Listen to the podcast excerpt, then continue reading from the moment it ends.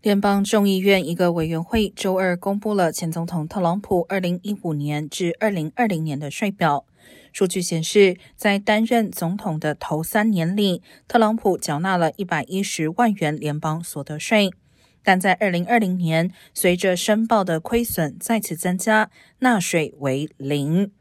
众院筹款委员会已要求国税局对其中一些行为进行进一步调查，包括慈善捐款。